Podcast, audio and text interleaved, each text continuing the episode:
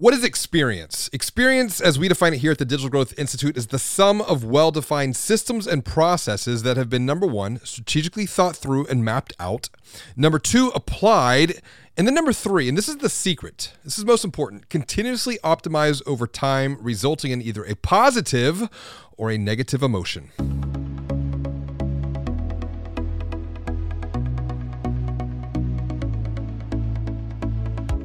You're listening to Banking on Digital Growth with James Robert Lay, a podcast that empowers financial brand marketing, sales, and leadership teams to maximize their digital growth potential by generating 10 times more loans and deposits. Today's episode is part of the Exponential Insight series, where James Robert Lay interviews the industry's top marketing, sales, and fintech leaders, sharing practical wisdom to exponentially elevate you and your team. Let's get into the show. Greetings and hello. I am James Robert Lay, and welcome to a very special episode 250 of the Banking on Digital Growth podcast. Now, this is a very special episode, just like episode 100, 150, and 200, because in this very special episode 250, my team has curated the very best conversations that I've had over the last 249 episodes, framed around customer experience. But first, I want to give a big thank you to you, the dear listener, in over 150 countries now. We are a top 5% global podcast and number four in the banking space. What an honor, what a pleasure, what a privilege it has been to share time with you over the last 249 episodes. So, sincere thank you for continuing to tune in and providing me with the opportunity to guide you, to educate, to empower you, to help you level up your digital growth potential as you continue to guide people beyond financial stress towards a bigger, better, and brighter future. In this episode, you are going to hear the very best thinking from the world's leading authors and thinkers on the subject of customer experience. Thinkers like Joey Coleman, Jay Baer, Dan Gingiss, Brittany Hodak, Jon Picoult, and Catherine Renier. But but first, what is experience? Once again, experience as we define it here at the Digital Growth Institute is the sum of well defined systems and processes that have been strategically thought through and mapped out, applied, and once again, the secret is this the greatest growth opportunity that I see for financial brands is to continuously optimize those systems and processes over time that will result in either a positive, which is great, or negative, not so great, emotion. When it comes to experiences, especially digital experiences, many financial brands have cobbled together experiences based upon what the third party technologies that they have available at their disposal. Nothing is wrong with that. In fact, third party tech is a great way to shortcut getting something to market in the first place. However, the challenge, the big challenge, the big pain point, the big friction, the frustration is when no time or very little time is given into how the experience of the third party technologies all connect together. So let's get back to our definition of experience here. When working with third party tech, many financial brands will buy something and apply it, but they don't consider step number one. They don't strategically think through and map out the experiences of the new technology in relation to the other experiences of the technologies that they already have. And they also, many times, don't apply step three which is to optimize these experiences, these technologies over time.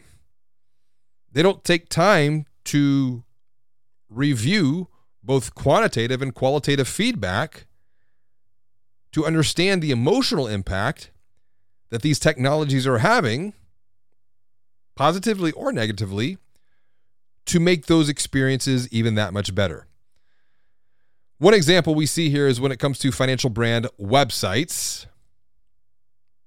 Because the overwhelming vast majority of financial brands have never, ever done a digital secret shopping study for their public facing website. what happens? Banks, credit unions, even fintechs, they design a website. They launch a website and then they don't touch that website for another three to five years on average. That's hurting them. That's hurting you, the dear listener, because it is the lack of optimization that is costing financial brands, it is costing you hundreds of millions of dollars in loans and deposits. And that is not hyperbole. We see this day in and day out through the financial brands that we are coaching, we are guiding, we are educating through the Digital Growth University. But here's the thing it does not have to be this way. You do not have to lose hundreds of millions of dollars because of unseen gaps in your marketing and sales systems, gaps in your positioning, gaps in your processes. In fact, when it comes to step number one, coming back to our definition of experience, to strategically think through and map out experiences, there are three questions you can consider when it comes to optimizing your website's experience, the shopping experience of your website, through the empathetic lens of a prospective account holder or even a current account holder. And those three questions to consider are this Number one, where do you want me to go next? Number two, what do you want me to do when I get there? And then number three, how do you want me to feel along the way?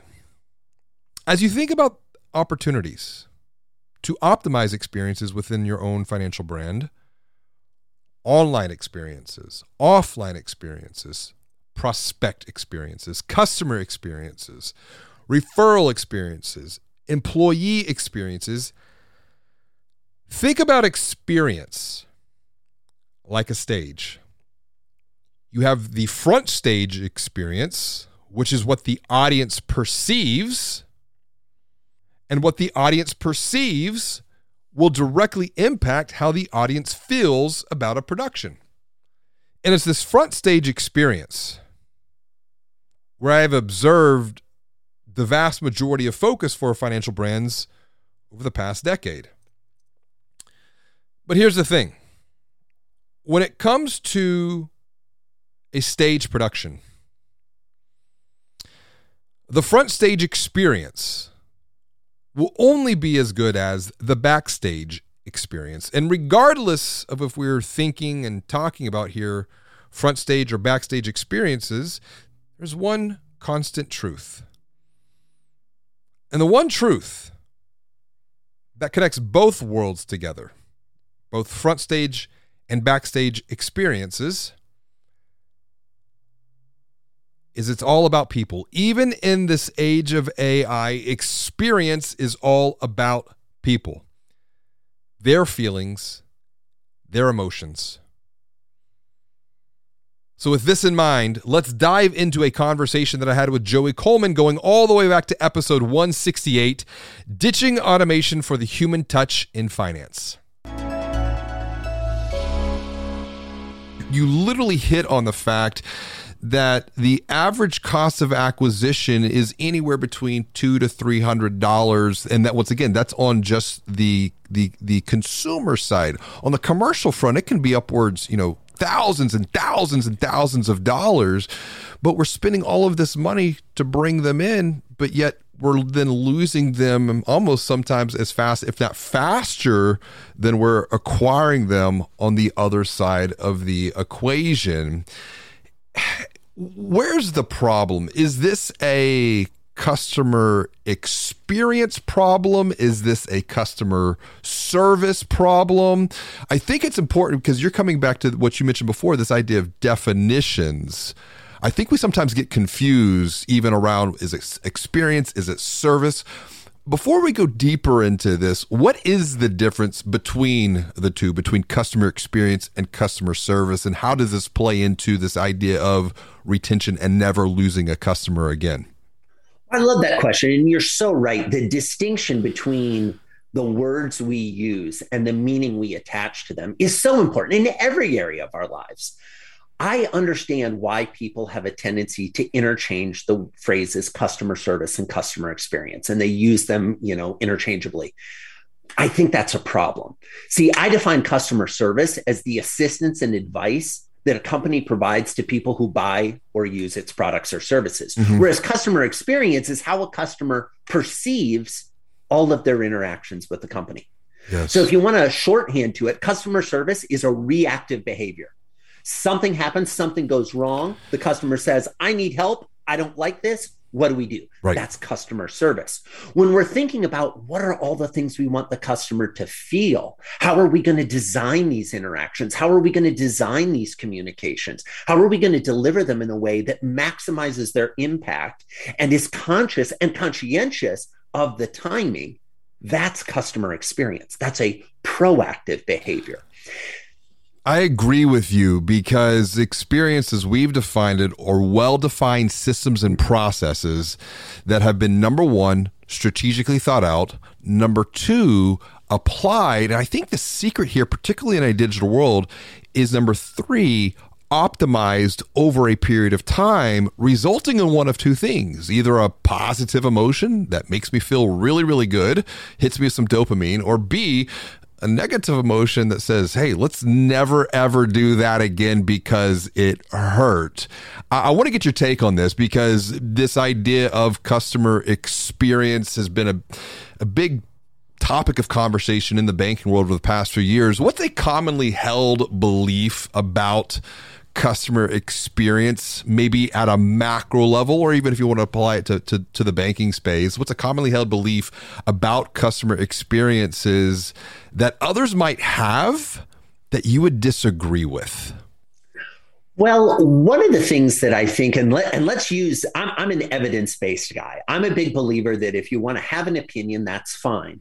But I'm more interested in your opinion if it is grounded in evidence. That could be the recovering attorney in me coming out. You know, I'm, I'm not exactly sure what that is, but let's use an example specific from the banking world. When ATMs were first rolled out in the banking world, most of the pundits, most of the experts said this is the death of the teller you will never have an in person interaction again. All of your tellers will become unemployed. It will be miserable. We will be robots getting money from robots attached to a wall. This is horrible. But here's the facts there was not a decline in the number of tellers, there was actually an increase in the number of tellers. Number one. Number two, what happened is customers started dealing with the tellers for the stuff that the tellers were excited to deal with. They're not excited to come in and cash a check. They're not excited to take a deposit. They're not excited to break your $100 bill into 520s. They're excited to help you figure out a new line of credit. They're excited to help you do a wire transfer, maybe. They're excited to help you move things around and think about your finances more holistically. So the reality is, there is this belief, I think, in the world that it should be all about the digitization. And one of the reasons why I love your work is because I know that you see digital as being hugely important, critical, vital, but not to the exclusion of human. Yeah. And that I think is one of the biggest misconceptions in the customer experience space today. It's got to be automated, it's got to be digitized. Yes, if we're serving convenience. But if we're serving personal connection, we've got to be really careful how much we over index on the automation and the electronification and the digitization because what happens is we're taking the personal touch out of it and that's what makes people stay. Yes. There's no one in a bank today. There is no one in a bank today that is staying because of your elimination of screens on your ATM to make it faster to get to getting their cash. Now, is that something you want to work on? Absolutely. Are we constantly working to optimize the experience? Absolutely. The reason they're staying is because they feel at some level that they matter to you. Mm. And the second they don't feel that, that is the second they are walking across town or walking across the street in most jurisdictions to another bank.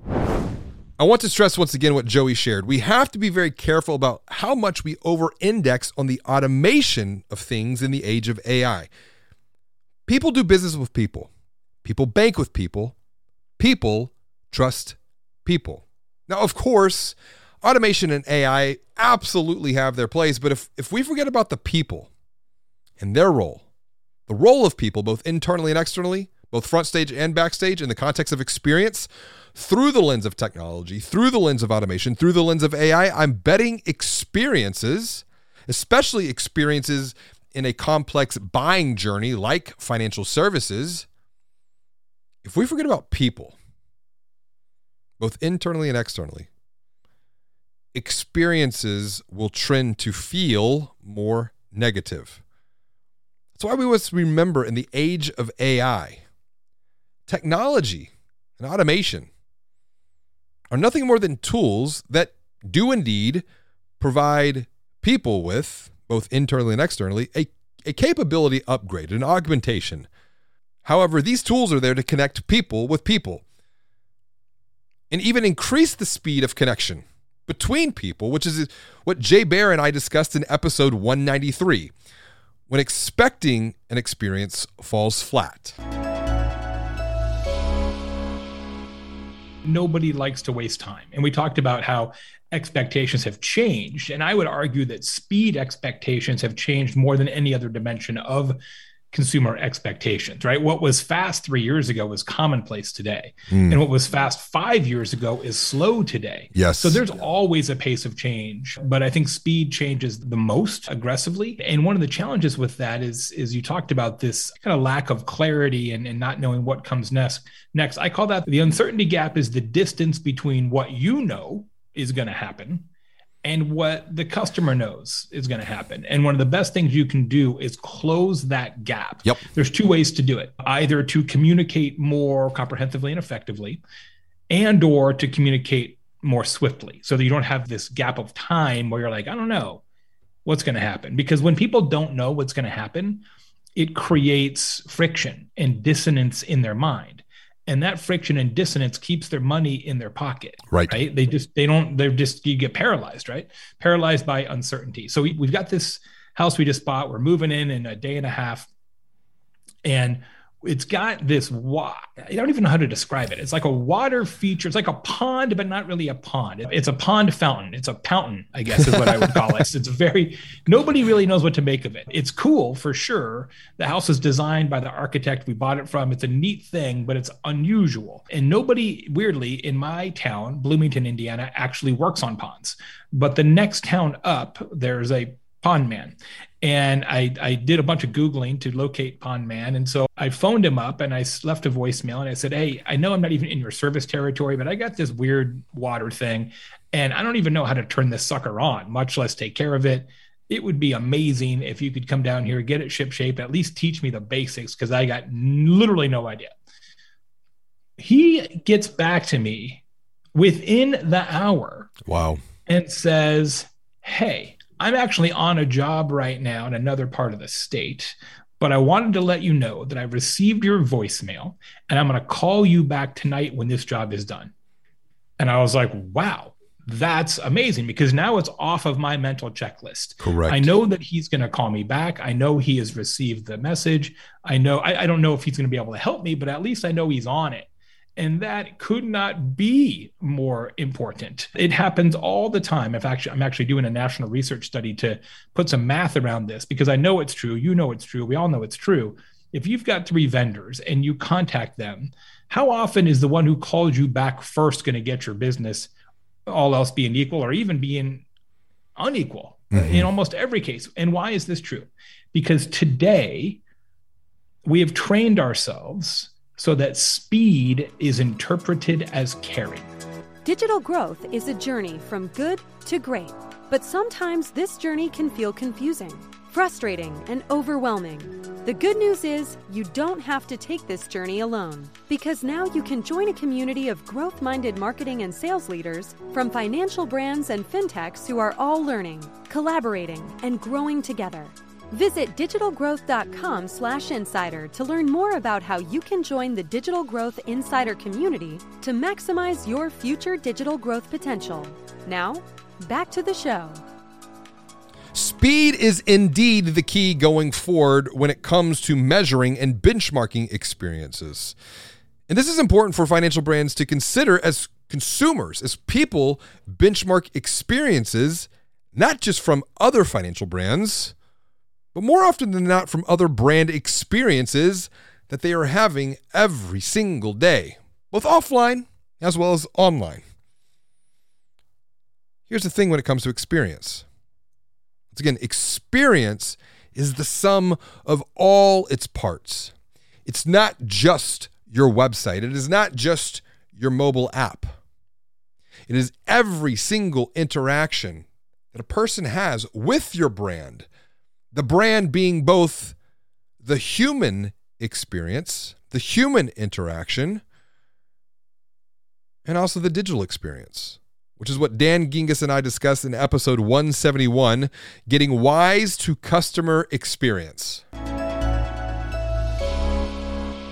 I want to get your take here because we this word experience it gets thrown around so much. You've got CX, you've got customer experience, you've got EX, you've got employee experience, you got LX lead experience. How would you define experience, like that word? If we could just put some thinking around that. What, what does that mean to you, experience? Well, it's a combination of every single interaction mm. that the person has, could be an employee, could be a customer, could be a lead, along with the feeling that they have with those interactions. So it's important that both of those things are put together because we often forget that the customer experience encompasses every interaction. It's not just when you call customer service, that's an interaction. But marketing is part of the customer service. Uh, excuse me, marketing is part of the customer experience. Your website, your mobile app are part of the experience. If you have a physical location, walking in is part of the experience. The smile on somebody's face or the frown on somebody's face is part of the experience. But the feeling that it evokes mm. is really what people remember. And so when we can create feelings of happiness, of joy, of excitement, of surprise, of delight. Those are the kinds of things that people end up wanting to share. Yes. And one of the core uh, co- one of the core studies that my book is based on found that consumers are more willing to share positive experiences than negative ones by far. The problem is, is that two thirds of consumers can't remember the last time that a brand exceeded their expectations. So all we got to do is give them the positive stories and they are more than willing to share them. The thing is is that the vast majority of experiences that we have with any brands, financial or not, are average or ordinary and nobody shares that. Yes, and that idea of extraordinary is an area that that we'll touch into here in a moment to go beyond the the ordinary. And I'm curious, you know, 14 years in financial services, what's a commonly held belief around this idea of experience that others might have? but you would disagree with them on for one reason or another where where might they there's an opportunity for what i would say to transform their thinking based upon your experience and, and what you know here well i'm a straight shooter and so i'm just going to tell you like it is. The mistake that most financial services companies make is believing that their customers want to engage with them. Let's be honest, no one wakes up in the morning wanting to go to their bank's website. Like yep. that just doesn't happen, right? And so if you can accept that, then you begin to build experiences from a different state of mind. Mm-hmm. Let me mm-hmm. give you an example early on in my career in Discover, what we found is that when people logged in, if we could throw a pop up at them and try to offer them, cross sell them, upsell them something, we could make more money. But the thing that's missing there is that while 5, 10% of people might click on that pop up, the other 90, yes. 95% of people are irritated, right? Right. And that's not worth the cost, in, in my opinion. Harvard Business Review found that the single most important facet to engendering loyalty is removing customer barriers, removing friction, making it easy on people. And when we won JD Power, that was right after we spent all of this time trying to make things as easy as possible on our website. I'm going to give you a great example of this that, that wowed me. So, we learned through just looking at the metrics on the site that one of the top reasons people came to the site was to review their most recent transactions. Mm-hmm. You know, they want to make sure that the waiter didn't overcharge them with a tip or whatever it is. Well, it took about three clicks to get to your recent transactions. So we said, well, what if we reduce that? And we thought about reducing it to two clicks. We thought about reducing it to one click. And then we decided to create a Facebook like feed on the homepage that showed your most recent 10 transactions. As soon as we launched this, an incredible thing happened. Tens of thousands of people logged on to the credit card website and then logged right back off. They didn't click on anything. But you know what? The satisfaction scores went through the roof. Yes. Because we just gave them what they wanted. We made it as easy as possible. And we were willing to acknowledge no one wants to spend even an extra second on the credit card website. They just want to get there and leave. And it's hard for people to acknowledge because we want to believe that, you know, that the people like us and they want to work with us and whatever. But you know what? Some industries that just is generally not the case. And I, I hate to be the bearer of bad news in that way, but it is fixable. You just make it as easy as possible for people. I want to loop back to one point Dan referenced early on when he noted the problem is that two thirds of consumers can't remember the last time a brand exceeded their expectations. Think about that for a moment. Two out of three people you know cannot remember the last time that a brand exceeded their expectations.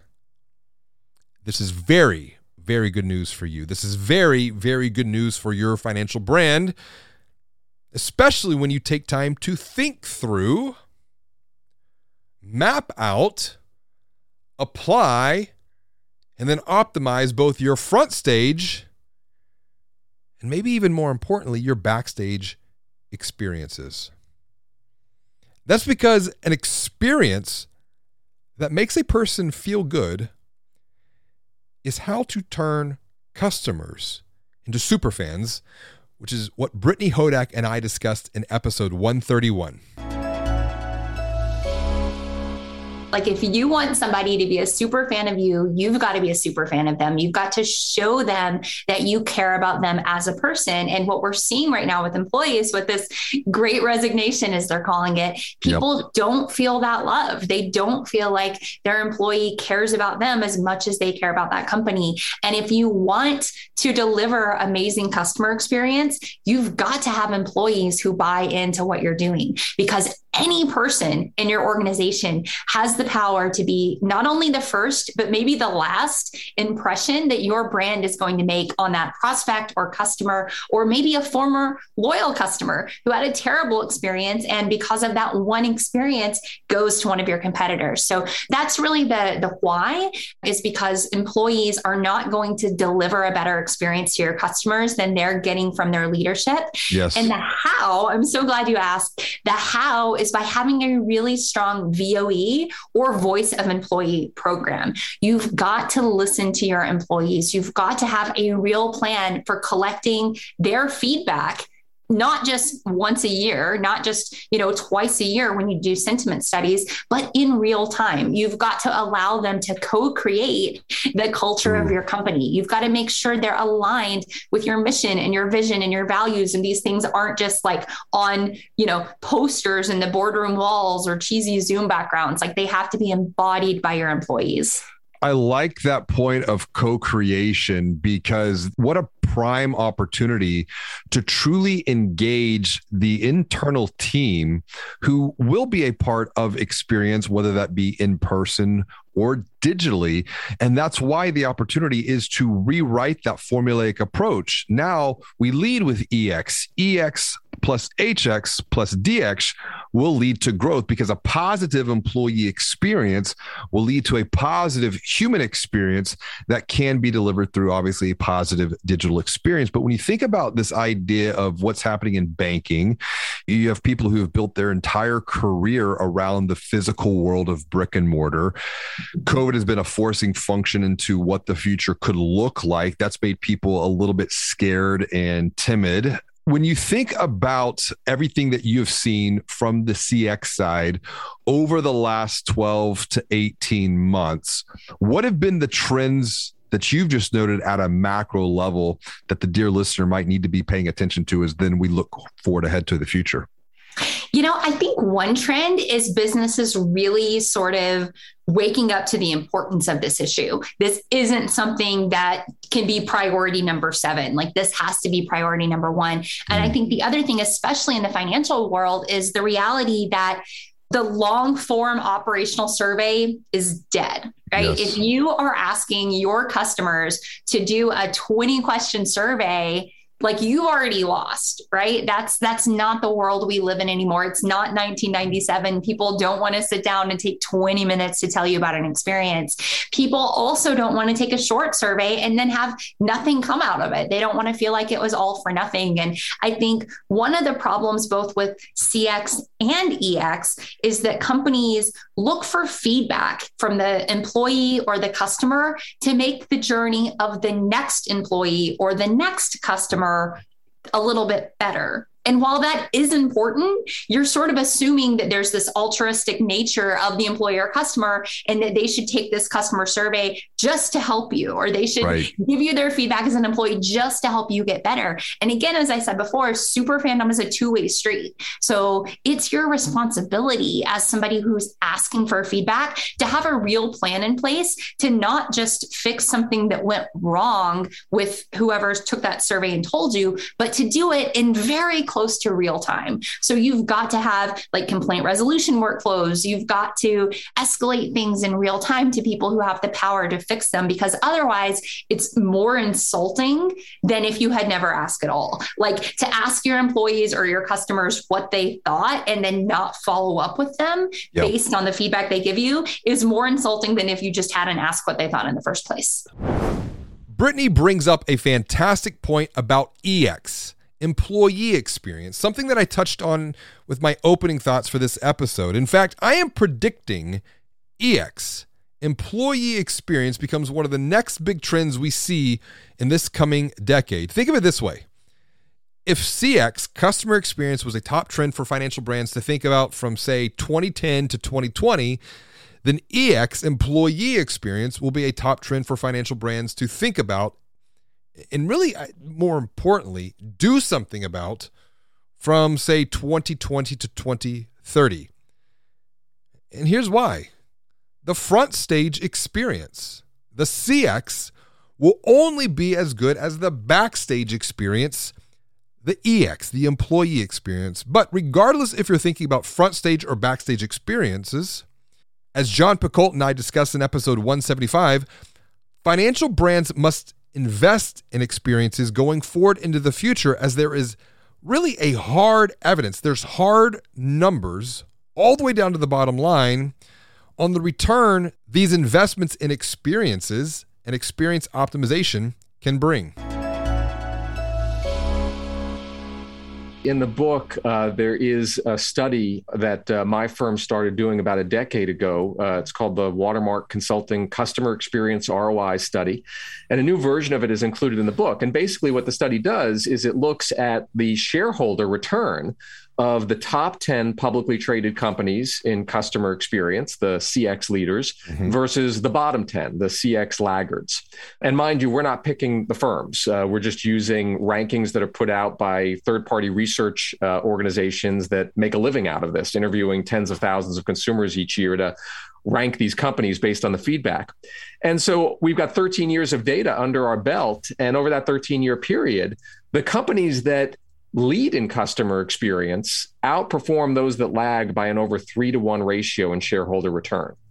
And it's also worth noting that the leaders outperform the S&P 500 by about uh, over 100, ba- 100 points and the laggards underperform the S&P 500, which I think is a really important point because what it shows is that there's not just a financial reward for delivering a great customer experience, there's also a financial penalty for failing to do so. Mm. Uh, a lot of companies stress over, well, what is it going to cost us yes. to improve our customer experience? Well, the better question might be, what is it going to cost us if we don't? Mm-hmm. Uh, and I think that the, the, the centerpiece graphic of that study, which shows the pecking order of these laggards and the S and P 500 and the leaders, really underscores that point. So, at a macro level, I think that's a really valuable study in terms of getting people to at least open their eyes to the notion that the benefits of a great customer experience, the financial benefits, are not soft and intangible. Correct. They are very real. They're hard. You can take them to the bank, no pun intended. um, so, you know, that's one way that I think that you justify it. The other way, at a micro level, I would tell you is it goes back to what we were talking about earlier the notion that a great customer experience doesn't just help you to boost revenues because you keep people longer, uh, right? You, they refer others to you, they entertain ideas for other products and services from you. That's all great stuff, but can be hard to quantify. The flip side is, though, it actually helps you to better control, if not reduce your expenses. And we were talking about the account statement. If the account statement is awful, what does it do? It drives expense in the organization because your customers now need to call you to decipher what it is you were trying to tell me on that piece of paper. Same is true with a website that's not that's not smartly designed.